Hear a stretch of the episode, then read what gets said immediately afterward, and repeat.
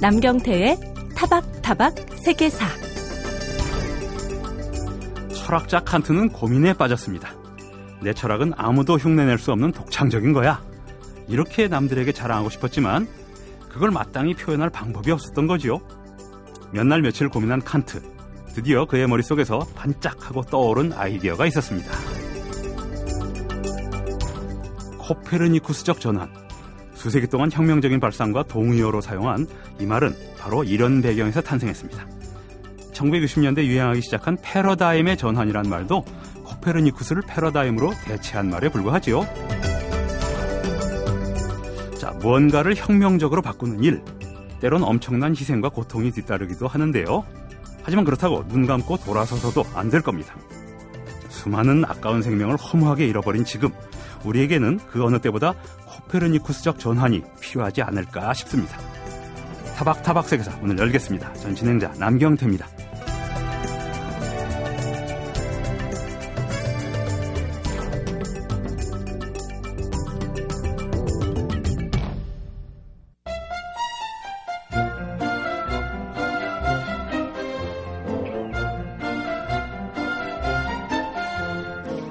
세월호 참사가 발생한 지난달 16일.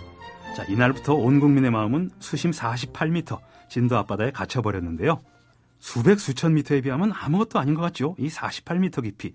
이 깊이의 바다를 그저 바라만 봐야 하는 제 모습에 48m 바다조차 또 자유롭게 드나들 수 없는 인류의 현실에 우리는 실망과 좌절을 느끼게 됩니다. 자, 그래서 생각난 역사 이야기에서는 그 이런 마음을 담아 좀 좁은 주제가 되겠는데요. 잠수의 역사를 한번 살펴보려고 합니다. 한국해양과학기술원 심해저 자원연구부 김응서 책임연구원 모셨습니다. 안녕하십니까? 예, 안녕하십니까? 잠수라는 주제는 역사에서 좀 작은 좁은 주제에 속하는데요. 여기에도 역사가 있군요. 먼저 상식에 관련된 질문부터 드렸으면 좋겠는데요. 인간이 어느 정도까지 깊이까지 잠수할 수 있고 또 어느 시간까지 잠수할 수 있는지 그런 뭐 그 한계가 있다면 그 이유는 뭔지 이런 뭐 역사 이전에 그런 개략적인 설명을 좀 부탁드립니다. 아, 우리가 그 인간이 물 속에 들어가는 뭐 방법이 여러 가지가 있죠. 그 예. 방법에 따라서 우리가 그 깊이가 달라질 수가 있을 겁니다. 그래서 우선은 그 호흡을 하지 않고 한 번 숨을 들이쉬고 예. 물 속에 들어가는 경우가 있죠. 예. 그게 뭐 보통 일반인들도 한 1, 2미터 들어가고는 더 이상 들어가지 못할 그렇습니다. 겁니다. 예. 1분도 못 잡습니다. 거의. 그렇죠. 우리가 그 해녀 같은 경우에 음. 한 20m 정도 아. 그렇게 들어갈 수가 있죠. 그다음에 또 우리가 그 아, 스쿠버 다이빙이라고 하는 예. 그런 이제 그 공기통을 등에 메고 들어가는 그런 이제 잠수 방법이 있죠. 예. 아, 그런 경우엔 보통 한 일반인들이 한 3, 40m 어. 정도 들어갈 수가 있습니다. 지금 이 사고 난 그 해역까지도 거의 들어갈 수 있는 거예요. 그렇죠.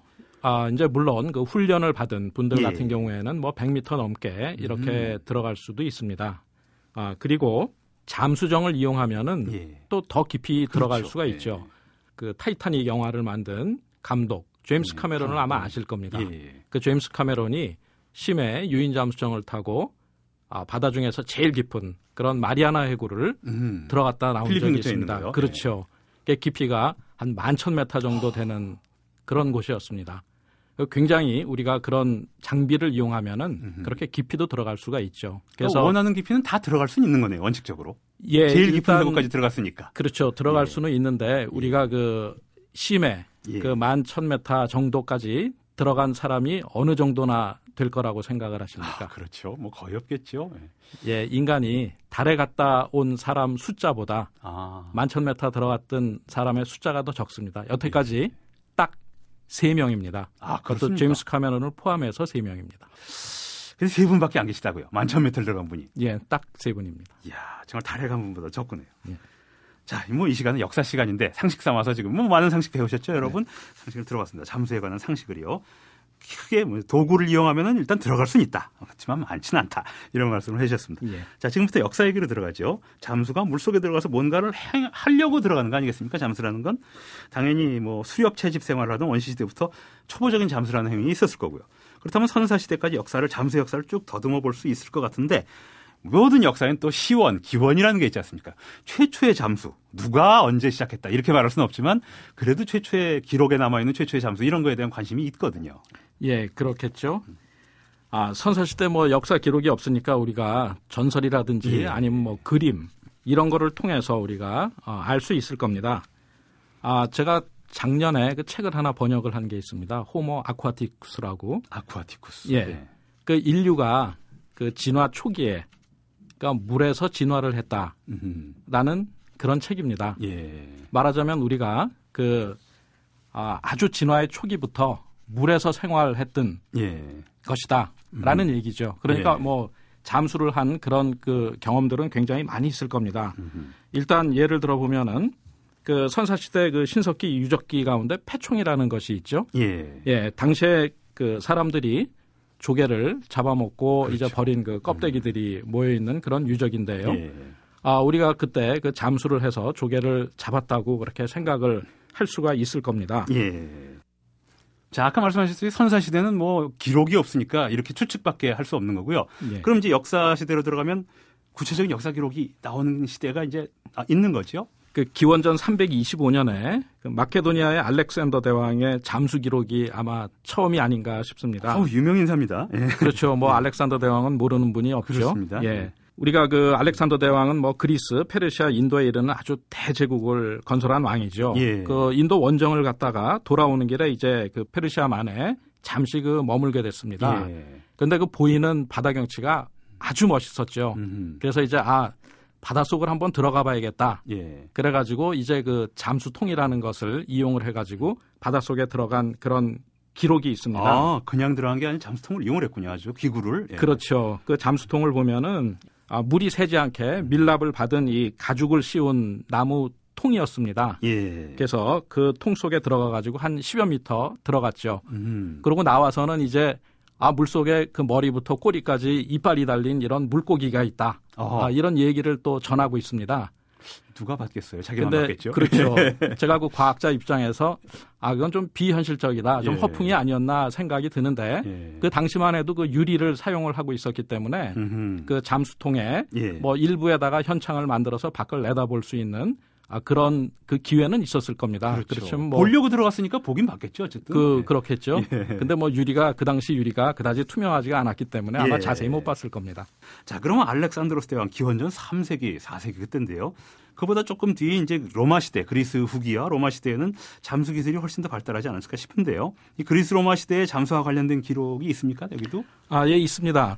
우리가 또 잘 아는 분이 있죠. 아리스토텔레스라고. 어, 알렉산드로스 스승이기도 하지요. 그렇죠. 예.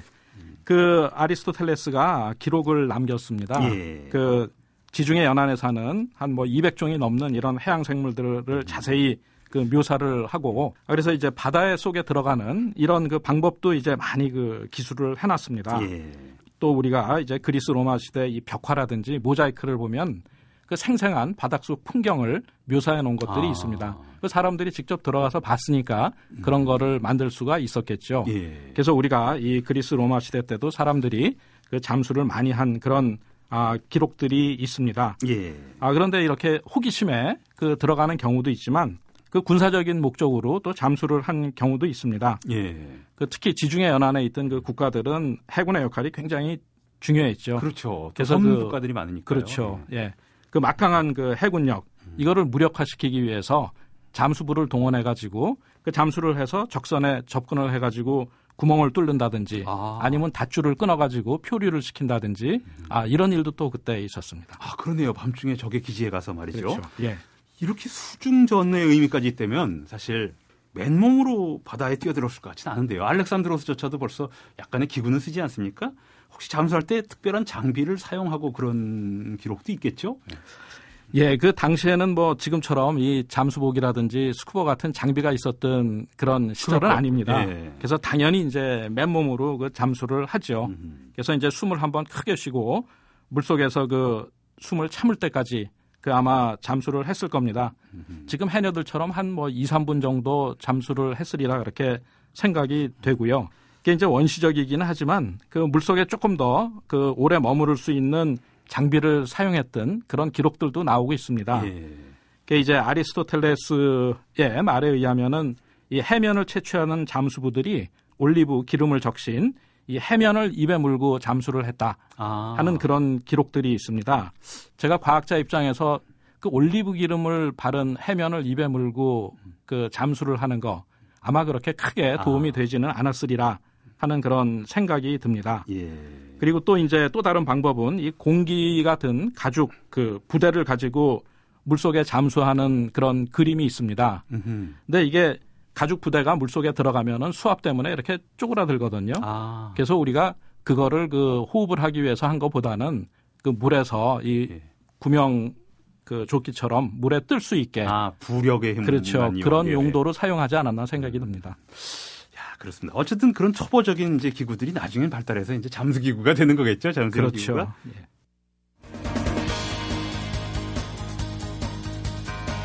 지금 여러분은 MBC 라디오 타박타박 세계사에서 방송 중인 그래서 생각난 역사 이야기를 듣고 계십니다.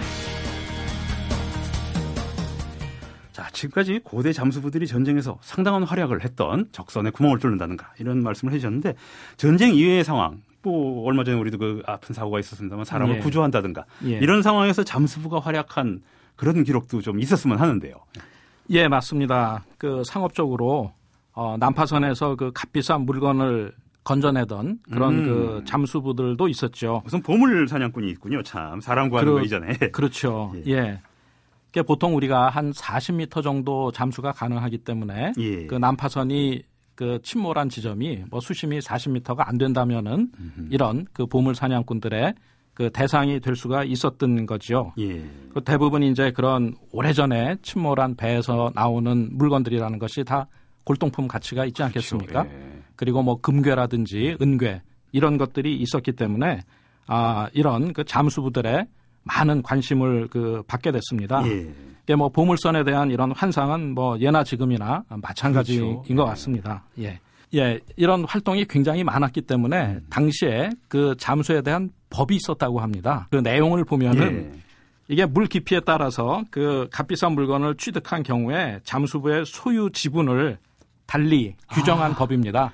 그러니까 더 깊은 데서 얻은 거는 잠수부한테 더더 많은. 예, 지분을 주는 그런 법이었습니다. 예, 그렇습니다. 예나 지금이나 역시 돈은 인간에게 특별한 동기부여를 하는 것 같은데요. 예.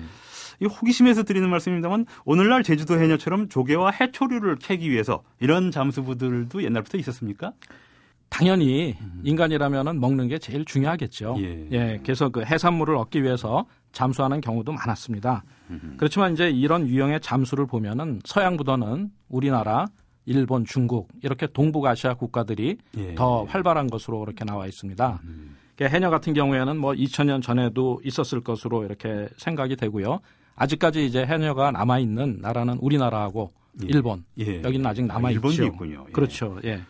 그 여자들이 남자들에 비해서 이제 피하 지방이 좀 두툼하지 않습니까? 아. 그래서 물 속에 들어갔을 때 체온을 덜 뺏기는 그런 그 장점이 있어서 아. 예, 그 여자들이 더 그 물속에 잠수해서 해산물을 채취하기가 아마 유리했을 겁니다. 예. 자, 로마 시대 이후 시작된 이제 중세 부터 이제 얘기를 해봤으면 좋겠는데요. 기독교 세계관이 지배하던 시대죠. 중세는 아시다시피. 예. 잠수라는 행위 자체가 그래도 뭐 그때는 뭐 산업적으로도 있을 수 있고 개인 생계적으로도 지금 말씀하신 것처럼 이제 사라지진 않았을 것 같은데 중세에 들었다고 해서 잠수 형태나 잠수 기술에 뭐 로마 시대보다 특별히 달라진 게 그런 게 있습니까? 예, 뭐 우리가 잘 아는 바대로 그리스 로마 시대 이후 약 천년간은 예. 뭐 잠수 분야에서도 이렇다 할 변화가 없는 암흑의 세계라고 어, 볼 수가 있겠습니다. 음흠. 이제 그러다가 1331년에 그 물안경이 등장하게 됩니다. 어, 1331년이요? 예, 그 어느 화가가 그린 그림에서 이 물안경을 끼고 그 페르시아만에서 잠수부가 진주 조개를 채취하는 그런 그림이 이제 발견된 것이죠. 아, 그리고 이제 1372년에 그 스페인하고 프랑스가 해전을 벌일 때 또 잠수부들이 활약한 그런 예. 그 기록이 나오고요. 1421년에 스페인 함대의 그 해상 봉쇄를 풀기 위해서 그 잠수부들이 전함으로 몰래 가서 닷줄을 끄는 음흠. 그런 또 기록 등이 있습니다. 예. 이 당시를 보면 이제 잠수부대가 편성돼 있었다라는 음흠. 걸로 봐서 아, 잠수는 활발하게 이루어졌다라고 이렇게 판단을 할 수가 있겠죠. 예. 예. 주로 전쟁에서 많이 활약을 했군요, 아무래도. 예, 전쟁에서도 잠수부들이 큰 음, 역할을 예. 했습니다. 자, 중세 해체기 무렵이 되면요. 15세기 가 되면은 이제 에스파냐를 중심으로 해서 대항해 시대가 펼쳐지지 않습니까? 예. 이때는 이제 선박 제조도 발달하고 선박도 여러 가지로 발달하고 대형 선박이 발달하고요. 원거리 원양 그 항해도 가능해지고요. 이때 그럼 잠수의 기술적인 진보도 당연히 있었을 것 같은데요, 이때는. 우리가 대항해 시대에는 선박 건조 기술이라든지 항해술 이런 거는 아주 빠르게 발달을 했습니다. 그렇습니다. 근데 예. 보면은 잠수 기술은 사실 제자리 걸음을 한 것 같습니다. 음흠. 아, 우리가 아마 잘 아는 크리스토퍼 콜럼버스가 있죠. 그렇죠. 예. 이 1498년에 그 항해를 하고 나서 그 항해 기록을 남긴 게 있습니다. 예. 거기에 보면은 이거 잠수부 활동에 관한 그런 그 기록이 있죠. 음흠. 그래서 이런 것들을 보면은 뭐 당시에도 잠수부들이 그 장비 없이 예. 알몸으로 이제 그 잠수를 정도만? 하고 예. 예. 부위로 사용한 공기 부대나 아니면 뭐 그 전쟁을 하기 위해서 무기를 가지고 있었던 이런 거 이외에는 그 기록이 잘 나오질 않습니다. 예. 아 그리고 이제 금속으로 된 그 모자를 쓰고 있는 잠수부 그림이나 이런 것들이 있는데 예. 그런 것들이 이제 잠수를 하기 위한다기보다는 그 전쟁을 할 때 적으로부터 뭐 화살이라든지 아. 음. 이런 것들로부터 방어를 하기 위해서 썼던 게 아닌가 그런 잠수 용구가 아니라. 보호 용구군요, 그냥. 그렇죠. 예, 그렇게 봐야겠죠. 예. 그리고 이제 15세기 말이 되면은 또 유명한 분이 나옵니다. 레오나르도 다빈치가 아. 나옵니다. 아, 이 1500년에 그 해양 연구집이라는 이런 그 책을 발간을 하게 됩니다. 예. 여기에 이제 그 잠수 장비에 대한 자신의 생각들을 많이 남겨놨죠. 아주 기발한 분이에요. 예. 예. 어, 떤 생각입니까? 예. 예, 보면은 이제 그 안경이 부착된 뭐 가죽 두건이라든지 가죽 옷, 가죽 장화, 지금 우리가 보는 이런 잠수복의 예. 뭐 원형이라고 할 수 있는 이런 것들을 이제 많이 기록을 해뒀습니다. 그리고 이제 공기가 들어있는 가죽 부대라든지 예. 이런 것들이 이제 아, 묘사가 돼 있죠. 아 그리고 또 이제 잠수부가 해저에서 이 걷기가 상당히 힘듭니다. 저 부력 때문에요. 그렇죠. 예. 그래서 발에 이제 그 아, 모래 주머니라든지 이런 거를 차는 얘기를 또 써놨고요. 음흠. 그다음에 이제 개구리 발을 보고 그 아이디어를 얻어가지고 물갈퀴를 예. 우리가 지금 사용하는 오리발 같은 그러네요. 예. 그런 물갈퀴에 대한 그 아이디어들도 있습니다. 예. 하나 재밌는 것은 이 지금은 우리가 오리발을 발에 차고 이제 그 다이빙을 하지 않습니까? 예. 근데 당시에는 이제 손에 낄 수 있게 음흠. 아, 그렇게 만들었습니다. 그래서 그 당시 잠수는 이제 물 속에 들어가서 이 해저를 걸어 다니는 주로 이제 이런 식의 예. 잠수였기 때문에 이 손에다가 물갈퀴를 끼고 예. 그 움직이지 않았나 하는 이제 그런 생각이 듭니다. 그렇죠. 레오나르도 다빈치는 그 비행기나 뭐 이런 거는 좀 그 당시의 기술로서는 허황한 건데 지금 말씀하신 잠수 기술은 그 당시의 기술로서도 충분히 가능했으리라는 생각이 듭니다, 사실. 그렇죠. 지금 다빈치. 생각해도 뭐 굉장히 예, 기발한 물갈퀴 만드는 게 그. 당시 기술로서 불가능한 것도 아니었을 거고요. 그렇죠. 예. 자, 이런 식으로 해서 잠수에 관한 기술이 조금 조금씩 발달하는 과정을 볼 수가 있는데요. 자, 그럼 그 이후에는 이제 다음 시간에 알아봐야겠죠. 지금까지 한국해양과학기술원 김흥서 박사님을 모시고 고대부터 중세 말까지 잠수의 역사에 대해 아주 느리게 발전하는 과정을 살펴보았습니다. 다음 주에도 김 박사님 한 번 더 모시고 르네상스 시대 이후 그 잠수의 역사에 대해 얘기 나눠보도록 하겠습니다. 예. 지금까지 한국해양과학기술원 박사 김흥서 선생님이었습니다. 예, 감사합니다. 예, 다음 주에 뵙겠습니다.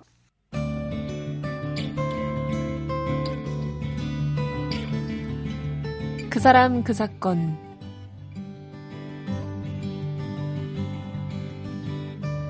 테난먼 사건이라고 하면 대개 1989년 이맘때 중국 베이징의 테난먼학 광장에서 벌어진 민주화 시위를 연상하는데요. 군대가 시민들에게 무차별 발표했던 창국이었지만 한창 뻗어가던 중국 경제에 비해 지지부진하던 정치 개혁에 큰 역할을 한 사건이었죠.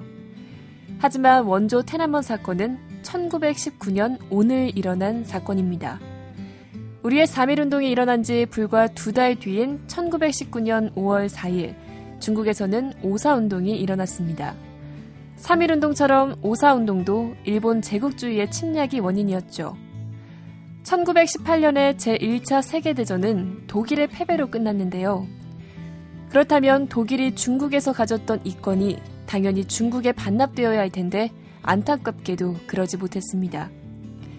연합국의 일원으로 참전한 일본은 승전국의 지위를 악용해 독일이 조차지로 거느렸던 산동 지역의 이권을 무단으로 차지해버렸는데요.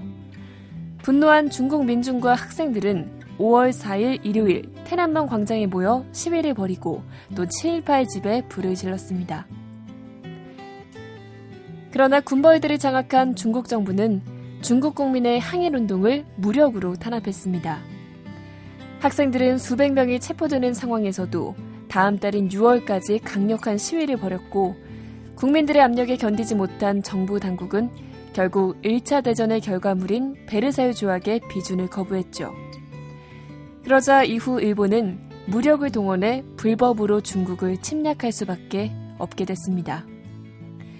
우리의 3.1운동이 대한민국 임시정부를 낳았다면 중국의 오사운동은 중국 곤상당을 낳았는데요.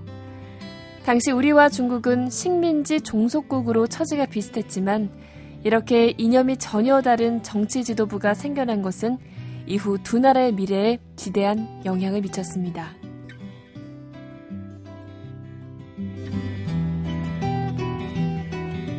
그 사람 그 사건 아나운서 박연경이었습니다.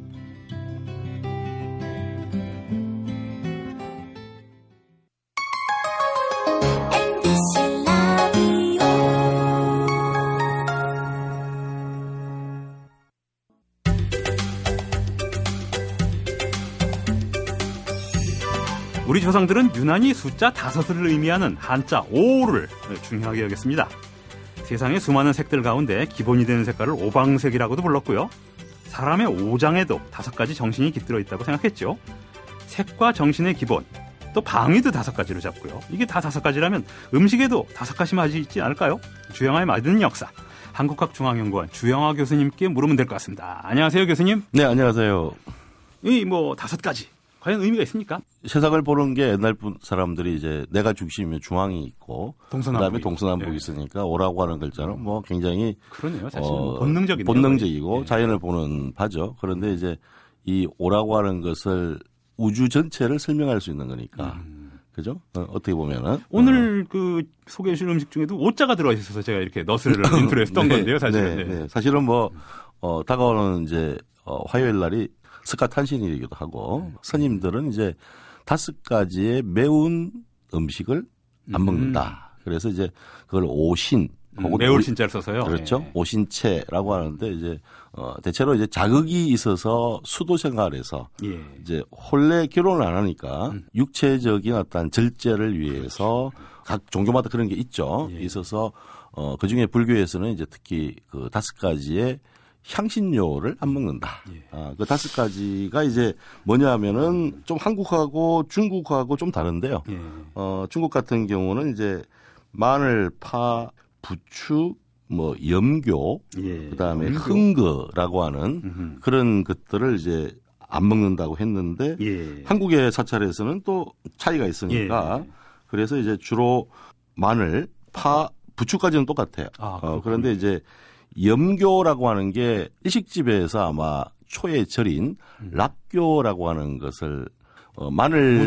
마늘하고 아, 비슷한데 예. 마늘하고 비슷한데 마늘만큼 독하지 않는 예, 그게 그렇습니다. 이제 염교거든요. 아. 어, 염교인데 그게 이제 한반도에서는 어, 잘 어, 확보가 안 되니까 예. 어, 그래서 이제 어, 그거 대신에 모양이 비슷한 달래 아, 달래 뿌리랑 모양이 좀 예, 비슷하네요. 예, 예. 달래로 대체를 시켰고요. 그다음에 흥거라고 하는 것도 실제로 중국 대륙에 있는 건데 한국식으로 부를 때는 그것을 무릇이라고 이야기해요. 무릇. 예, 무릇이라고 하는데 그것은 이제 한국에 많이 한반도에 많이 재배되는 거라서 예.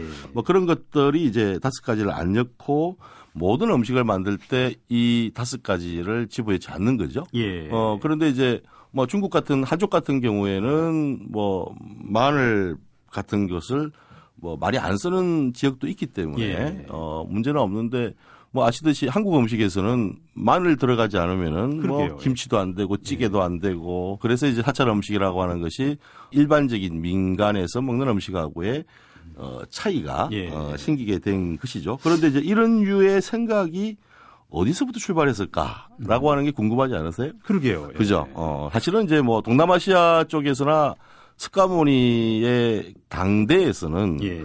이런 개념은 없었어요. 아하. 어, 그리고 뭐 아시듯이 남아시아 지역은 커리로 표현되는 온갖 향신료. 향신료가 없으면 그죠? 향신료가 없으면 식사를 하기. 어렵잖아요. 예, 그런데 이제 실제로는 그 중국의 남북조 시대의 남조에 예. 송나라가 있었죠. 보통 이제 그렇죠. 유송이라고 부르죠 우리가. 송제 양진이라고 하는 그렇죠. 거의 첫 번째 예, 나라. 그렇습니다. 그때 이제 어, 인도의 그 불교 경전을 정리한 게 범강경인데요. 예. 그 밤- 그 범강경에서 오신인 이 마늘파, 부추, 염교, 흥거 이것을 어, 먹지 마라. 아하. 아, 이것이 수도하는 데는 상당히 좋지 않은 영향을 미친다. 예. 라고 이제 이야기를 했고, 그게 이제 그 이후에 특히 이제 남북조 시대가 불교가 굉장히 융성하는 시기죠. 예. 어, 특히 북방의 위진 같은 경우는 뭐 굉장히 불교를 한반도에 전해주기도 했고요. 그렇죠. 그 시기에 어, 고구려 그렇죠. 백제에도 이제 불교가 전래되는 그렇습니다. 거죠. 예. 그러다 보니까 이제 이게 어, 굉장히 중요한 어떤 규칙이 되어서 예.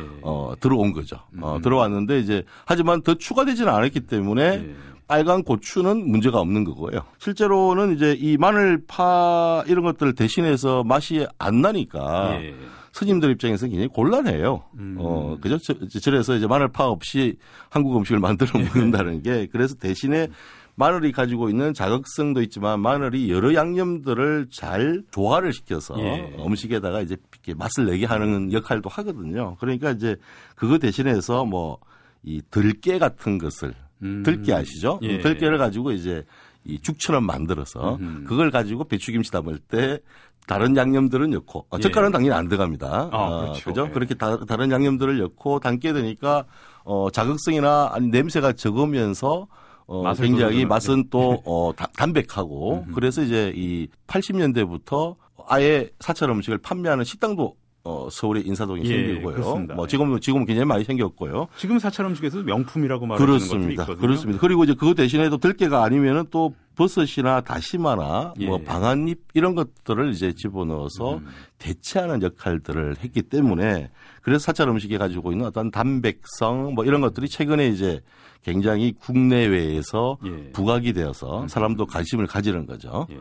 예. 그, 그 다음에 이제 또 사찰 음식의 특징인 거는 오신채라고 하는 것도 있지만 남방불교와 북방불교라 보통 나누잖아요. 예. 어, 그런 면에서는 굉장히 차이가 있는 건데 아시듯이 남방불교는 어, 뭐 사찰이라는 게 별도의 공간이 필요치 않고 예. 그냥 일반 신자들과 어울려서 스님들이 사시잖아요. 아하. 그러니까 이제 어, 남방불교에서는 보통 식사하는 방식이 탁발을 해서 식사를 하는 거죠. 어, 그럼 아. 뭐 석가모니 당시에도 마찬가지고. 그리고 율법이 조금 약할 수가 있겠죠. 어, 그렇죠. 그러니까 이런 율법은 중국에서 만들어져서 중국으로 이제 불교가 들어와서 음. 예. 북방불교라고 하는 걸 우리가 보통 학자들이 부를 때 북방의 불교에서 이런 규칙이 생긴 거고 예. 실제로 남방불 탁발을 하게 되니까 일반 제갓집에서 먹고 있는 음식들을 그냥 빌어서 음흠. 먹는 거니까 그렇죠. 이, 이 개념이 강력하지 않고요. 젓갈이 완전히 없는 김치만이 반드시 있다는 보장이 없는 거죠. 그렇죠. 심지어- 삭발할 때는 사실. 그렇죠. 그리고 예. 심지어 심지어 이제 그 태국 북부 쪽은 중국에서 남한 예. 한족들이 많이 살죠.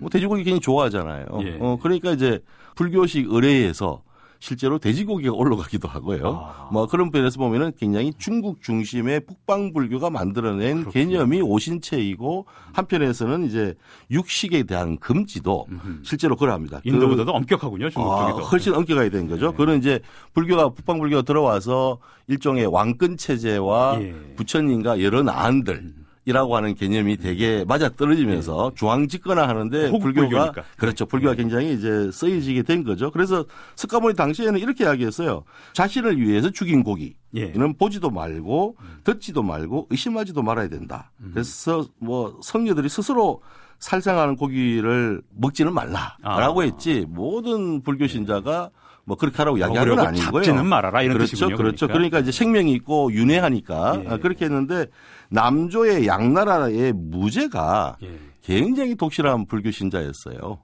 511년 양무제가 불교 스님들을 이제 한 군데 다 모아놓고 본인이 예. 주장을 합니다. 영원히 고기와 술을 먹지 않겠다는 맹세를 하라. 어. 이것이 바로 이제 개천하 사문이라고 알려지는 사건인데요. 그러면서 이제 성녀 1448명이 다 같이 모여서 고기를 먹으면 부처의 큰 자비가 사라진다. 예. 이런 것들을 이 양무제가 스님들을 향해서 강의를 해요.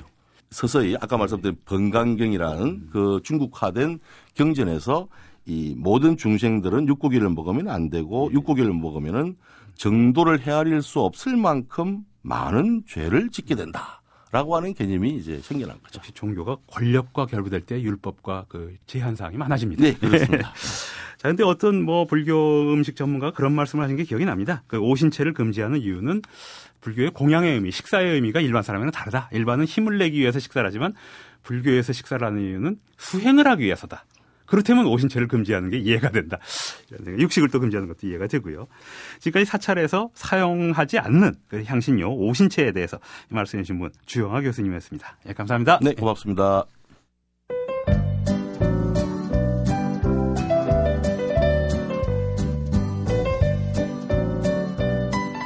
음악이 머문 시간. 아, 지난 시간에는 사회적인 관점에서 본 펑크록에 대해서 얘기 나눠봤는데요. 오늘은 그 펑크록이 음악사에 어떤 영향을 미쳤는지 살펴보도록 하겠습니다. 로그음악의 역사. 17번째 시간. 어우, 오래됐습니다. 이거 모으면 시리즈 강의가 되겠어요. 네, 저와 함께 이끌어 가주실 분입니다. 재즈평론가 김현준 씨 모셨습니다. 안녕하십니까? 안녕하세요. 어, 지난주에 펑크락에 대해서 그 사회적인 측면에서 많은 이야기를 나누었죠. 예. 사실 어, 가장 그 음악계에서도 마찬가지고 좀 아쉬운 부분 중에 하나가 펑크락을 음악적으로 조망하는 노력이 좀 적지 않았나 싶습니다. 그러니까 대개 펑크락금은 가지고 있는 이미지 자체가 워낙 도발적이고 어, 사회성이, 사회성이 강하기 네, 때문에 좀 그래서 이제 결과적으로 보면은 이제 와서 생각해 보면은 모든 역사란 게 그렇듯이 5년, 10년 정도 지나서 가지고는 어떤 특이한 특정한 현상에 대해서 여러 가지 본질과 그런 것들이 다 제대로 파악되는 경우가 적잖아요. 그렇죠. 당대니까. 그렇죠. 그래서 제가 볼 때 한 20년 혹은 음. 30년 정도 지나고 나면 이제 다 보이는 거죠. 예. 그러니까 펑크락도 마찬가지입니다. 이제 와서 많은 사람들이 보건데 펑크락의 음악적인 위상과 혹은 업적이 생각보다 대단했다는 것이죠. 어. 근데 이건 어찌 보면 자연스러울 수 있을 것 같아요. 우리 누구나 10대 후반, 중후반에서 20대 초중 초중반까지 들었던 음악을 가지고 그때 얻었던 단상과 이미지를 가지고 평생을 살아갑니다. 그렇습니다. 누구나 예, 마찬가지죠. 예, 예. 그러니까 지금 예를 들어서 우리에게 90년대 중반에 대한 얘기를 많이 하는 이유는 그 당시에 10대 후반, 20대 초반을 거쳤던 세대들이 지금 우리 사회에 있어서 가장 중추적인 그러네요. 생산자의 역할을 하고 있기 때문에 예, 그렇습니다. 예. 그러면서 가장 고생도 많이 하고 음. 예, 여러 가지 그런 거를 맞물려 생각을 해보면은 펑크락의 진정한 가치, 음악적 가치도 한 20년, 30년 지나서 그러네요. 우리가 정리하게 된 것 같아요. 어떤 의미에서는 펑크락은 항상 그 mainstream 음악이 아니었음에도 불구하고 그걸 즐기던 분들이 이제 메인 사회의 mainstream이 되기 때문에 그렇습니다. mainstream에서 다뤄야 됩니다 이제는. 그렇죠. 널바나의 어, 커트 코베인이 1967년생이니까 음. 펑크락이 영미권의 음악계를 뒤흔들었을 1970년대 말 80년대 초에 10대네. 바로 10대면서 예. 가장 그들이 많이 들었던 음악이 펑크락이었을 음. 법해요. 섹스 피스톨스, 클래시 이런 음악을 들은 거죠. 그렇습니다. 예. 그러니까 그런 음악을 들으면서 뭔가 내가 음악을 한다면 이라는 가정하에 음. 뭔가를 꿈꿨겠죠. 결과적으로 보면 펑크락이 없었으면 널바나는 탄생할 수 없었을 거라고 단정할 수도 있을 만큼 그럼요. 펑크락은 상당히 중요합니다. 어, 지난주에 말씀드렸던 들려드렸던 곡들이 초창기의 펑크락 1976년 77년의 곡들이었는데 어, 그 다음에 우리가 post punk라는 말을 나중에 이제 쓰게 됐어요. 예. 그래서 70년대 말 80년대 초에 등장했던 많은 post punk 밴드들이 훨씬 더 초창기 펑크락 밴드들보다는 조금 더 미학적인 어떤 예술 지향적인 모습을 음. 들려주는 것도 사실이죠. 음. 대표적인 경우가 조이 디비전이라는 밴드인데 이들이 1979년에 발표했던 곡입니다. 디스오더라는 곡 한번 예. 먼저 들어보죠.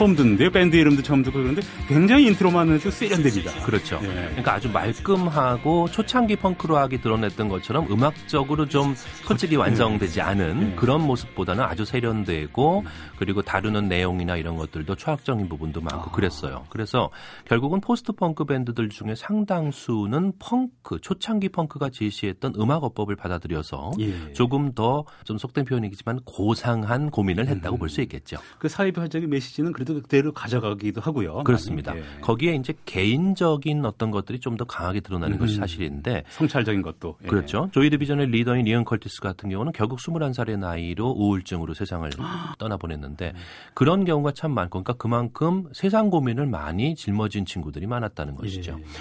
어, 우리에게 아주 친숙한 밴드입니다. Every Breath You Take 같은 히트곡 음. 통해서 더 폴리스라는 예. 밴드 스팅이 리드를 했던 또? 예. 그들이 1970년대 말에 등장했을 때도 post punk라고 불렸습니다. 아. 대표적으로 1978년에 발표됐던 뭐 Roxanne이라는 곡이나 혹은 오늘 준비한 I Can't Stand Losing You 같은 경우도 레게 feel이 좀 있기는 하지만 어쨌든 대표적인 그 당시에 폴리스는 예. 대표적인 post punk 밴드였죠.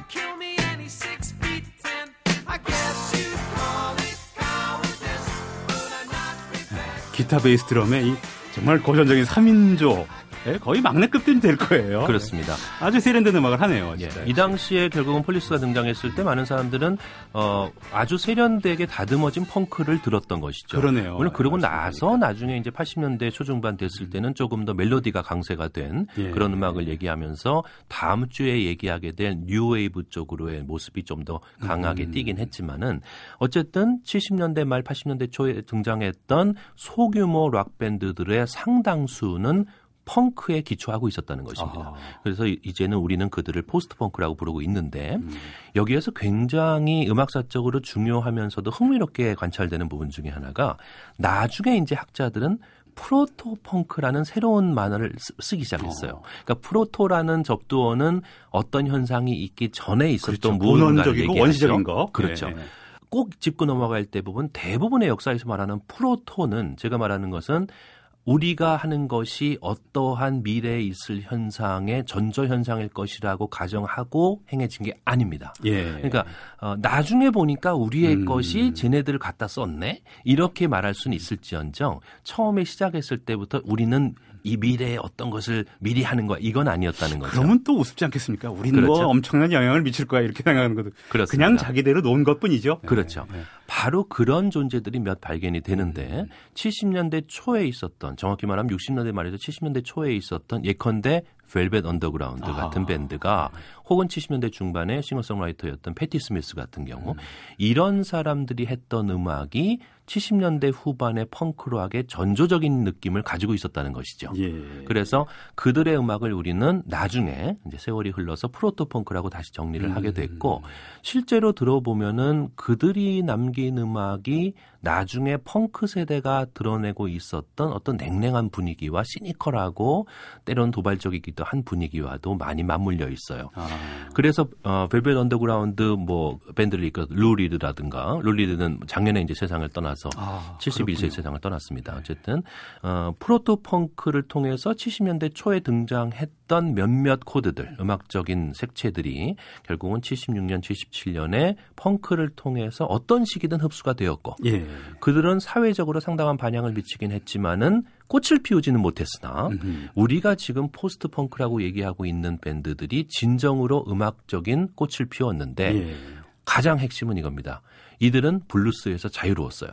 아하. 그러니까 예컨대 어, 하드락이나 헤비메탈 이런 밴드들은 기본적으로 다 블루스에 기초를 하고 그렇죠. 있었습니다. 예, 예. 그런데 펑크 패밀리의 음악들에게서는 블루스의 냄새를 찾아볼 수가 없죠. 지금 말씀하신 게 블루스의 영향을 안 받았다 이렇게 말씀하신 게 아니라 블루스로부터 자유로웠다고 자유로워졌다. 말씀하셨거든요. 예. 이 블루스의 혜택을 받는 것도 좋지만 자유로운 것도 좋은 겁니다. 그죠? 그렇습니다. 예. 그러니까 언젠가 모르게 어, 락의 주류를 이루었던 하드락 밴드들은 블루스에 묶여 있었던 그렇죠. 것이라고 볼 수 있는. 거죠. 영향도 받은 거지만 묶여 있었던 것이죠. 예. 그것이 펑크의 역사적인 교훈이라고 볼 수 있습니다. 또 펑크의 정신이기도 할 것 같습니다. 독립군 정신. 예. 잠시 광고 듣고 와서 지금 말씀하신 끝음악 들을까요? 오늘 끝음악 그런 정식으로 한번 소개를 해주시죠. 예, 1972년에 발표된 루 리드의 대표곡입니다. 완벽한 날, Perfect Day라는 곡인데 이 곡이 정말 역설적인 곡입니다. 예. 어, 완벽한 날이면은 정말 아주 아주 훌륭하고 좋은 날을 그렇죠. 그릴 것 네. 같죠. 근데 세상에 세상에 우울해도 이렇게 우울할 수가 없는 곡입니다. 물론 아. 대단한 히트곡이었고 내용은 그런 식으로 비춰질 수 있겠죠. 어, 여러 가지로 해석이 가능한데 아마 내일이면은 어, 마약 중독을 치료하기 위해서 병원에 입원을 하거나 뭔가 잘못을 해서 감옥에 가게 되거나 할 것 같아요. 아. 오늘 마지막으로 데이트를 합니다. 남들이 하는 거하고 똑같은 데이트를 다 해요. 즐겁게 동물원에 가서 뭐 먹기도 하고 마실 것도 하고 뭐 맞고 뭐 즐겁게. 외적으로 퍼펙트하네요. 그런데 굉장히 우울하죠. 내일을 생각하면 우울할 수가 그렇죠. 밖에 예. 없죠. 어찌 보면은 펑크의 정신과도 많이 맞물려 있는 전형적인 프로토 펑크 곡입니다. 그렇습니다. 반어적인 의미의 퍼펙트. 자, 지금까지 음악이 머문 시간에 재즈 평론가 김현주 씨였고요. 저희는 이 노래 들려드리면서 오늘 방송 마치도록 하겠습니다. 예, 김현 씨 감사합니다. 감사합니다.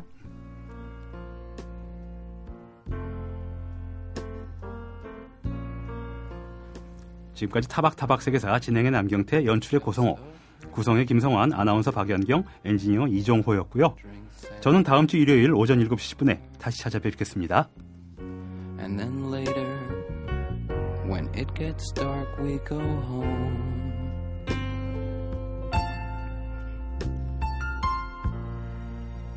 Just a perfect day.